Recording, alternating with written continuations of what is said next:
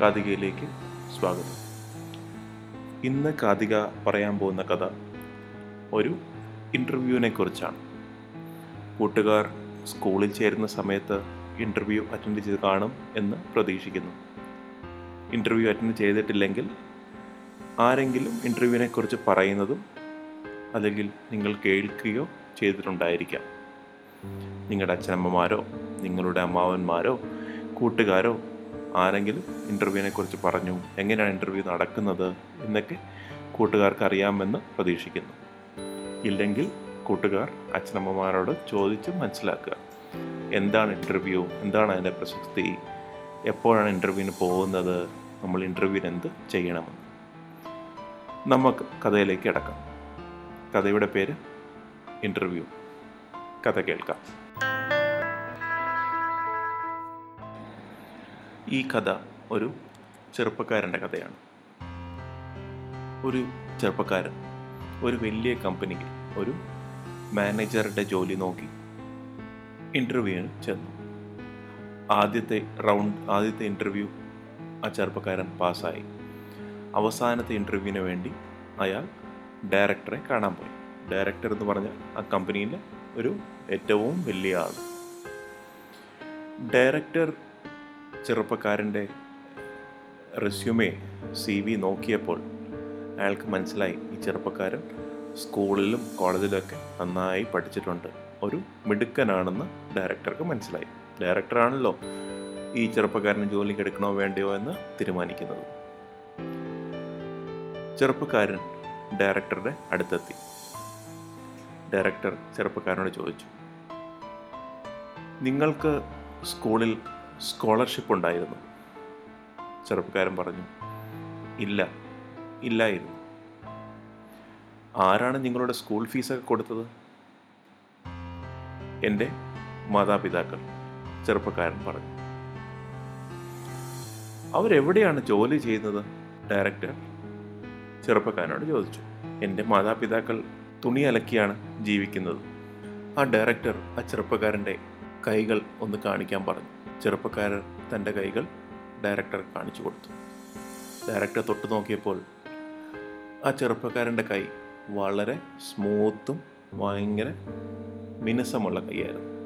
താങ്കൾ തങ്ങളുടെ മാതാപിതാക്കളെ എപ്പോഴെങ്കിലും തുണി അലക്കാൻ സഹായിച്ചിട്ടുണ്ടോ? ഇല്ല ഞാൻ ഒരിക്കലും സഹായിച്ചിട്ടില്ല.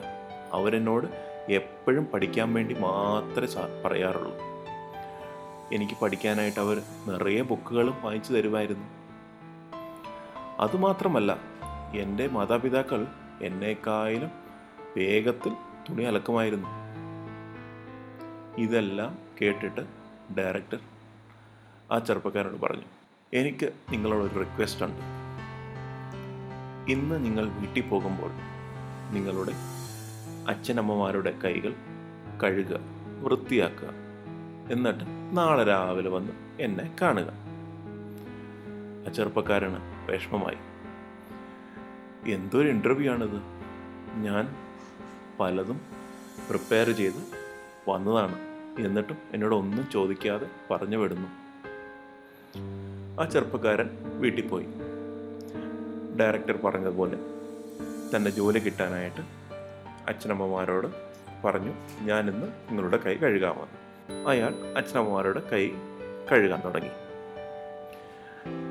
അവരുടെ അച്ഛനും ആ മാതാപിതാക്കൾക്ക് അവരുടെ അച്ഛനും അമ്മയ്ക്കും എന്തോ പ്രത്യേകത തോന്നി. എങ്കിലും അവൾക്ക് വളരെ സന്തോഷമായിരുന്നു. മകൻ ആദ്യമായിട്ടാണ് അവരുടെ കൈകൾ കഴുകുന്നത്. ചെറുപ്പക്കാരൻ കൈകൾ പയ്യെ കഴുകി തുടങ്ങി. കൈകൾ കഴുകിക്കൊണ്ടിരിക്കുമ്പോൾ അയാൾക്ക് കരച്ചിലാണ് വന്നത്. എന്തുകൊണ്ടെന്നല്ലേ? ആ ചെറുപ്പക്കാരൻ ആ ചെറുപ്പക്കാരൻ ആദ്യമായിട്ടാണ് അയാളുടെ അച്ഛന്റെയും അമ്മയുടെയും കൈകൾ ഇത്ര അടുത്തു നിന്ന് കാണുന്നത്. ആ കൈകളിലെ തൊലികളെല്ലാം ചുങ്ങി കൈകൾ നിറച്ചും പാടുകളും മുറിവുകളും മാത്രമായിരുന്നു. ചെറുപ്പക്കാരൻ വെള്ളമൊഴിച്ച് കൈ കഴുകുമ്പോൾ ആ മുറിവുകൾ വേദനയെടുത്ത് അവർ വേദന കൊണ്ട് പുളകുകയായിരുന്നു അത് തൊടുമ്പോൾ അവർ തൊടണ്ട എന്ന രീതിയിൽ അവർ അവരുടെ മുഖത്ത് ആ വേദന അവന് അനുഭവപ്പെട്ടു. ആദ്യമായിട്ടാണ് ആ ചെറുപ്പക്കാരന് തോന്നിയത്. ഈ കൈകൾ കൊണ്ട് എന്നും തുണികൾ അലക്കുന്നത് കൊണ്ടാണ് അവന് സ്കൂൾ ഫീസ് കൊടുക്കാൻ കഴിഞ്ഞത്. ഈ കൈകളിൽ കാണുന്ന ചുളിവും മുറിവും ആണ് അവന്റെ സ്കൂളിൽ പഠിക്കാനും സ്കൂളിൽ ഫീസ് കൊടുക്കാനും എല്ലാത്തിനും സഹായിച്ചത്. അന്ന് രാത്രി തന്റെ മാതാപിതാക്കളുടെ കൈകൾ കഴുകിയ ശേഷം ബാക്കിയുള്ള തുണികൾ ആ ചെറുപ്പക്കാരൻ തന്നെ കഴുകി വെച്ചു. അന്ന് രാത്രി ആ ചെറുപ്പക്കാരൻ വളരെയേറെ നേരം തന്റെ മാതാപിതാക്കളോടും തന്റെ അച്ഛനമ്മയോടും സംസാരിച്ചു. അടുത്ത ദിവസം രാവിലെ ആ ചെറുപ്പക്കാരൻ തിരിച്ച് ഓഫീസിൽ ഡയറക്ടറുടെ ഓഫീസിൽ ഇന്റർവ്യൂവിന് പോയി. ചെറുപ്പക്കാരൻ ഡയറക്ടറുടെ മുറിയിലേക്ക് കയറിയപ്പോൾ തന്നെ ചെറുപ്പക്കാരൻ കരഞ്ഞു എന്ന് മനസ്സിലായി. ഡയറക്ടർ ചെറുപ്പക്കാരനോട് ചോദിച്ചു നിങ്ങൾ ഇന്നലെ എന്താണ് വീട്ടിൽ ചെന്നപ്പോൾ പഠിച്ചത്?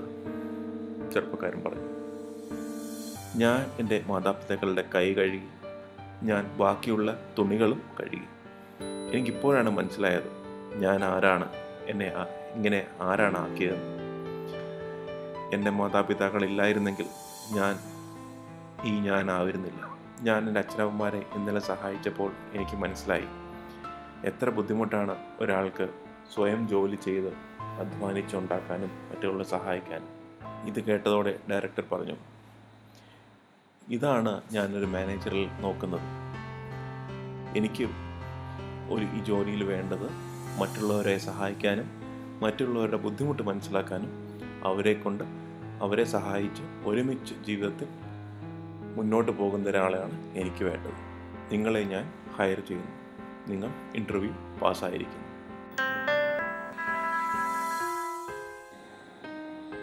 കൂട്ടുകാർക്ക് ഇന്റർവ്യൂ എന്ന ഈ കഥ ഇഷ്ടപ്പെട്ടു എന്ന് വിശ്വസിക്കുന്നു. ഇഷ്ടപ്പെട്ടെങ്കിൽ കഥ ഷെയർ ചെയ്യുക. നിങ്ങളുടെ മറ്റു കൂട്ടുകാരും കേൾക്കട്ടെ. അവരുടെ ഫീഡ്ബാക്ക് ഞങ്ങളെ അറിയിക്കട്ടെ. അടുത്ത കഥയുമായി കാതിക വീണ്ടും. നന്ദി നമസ്കാരം.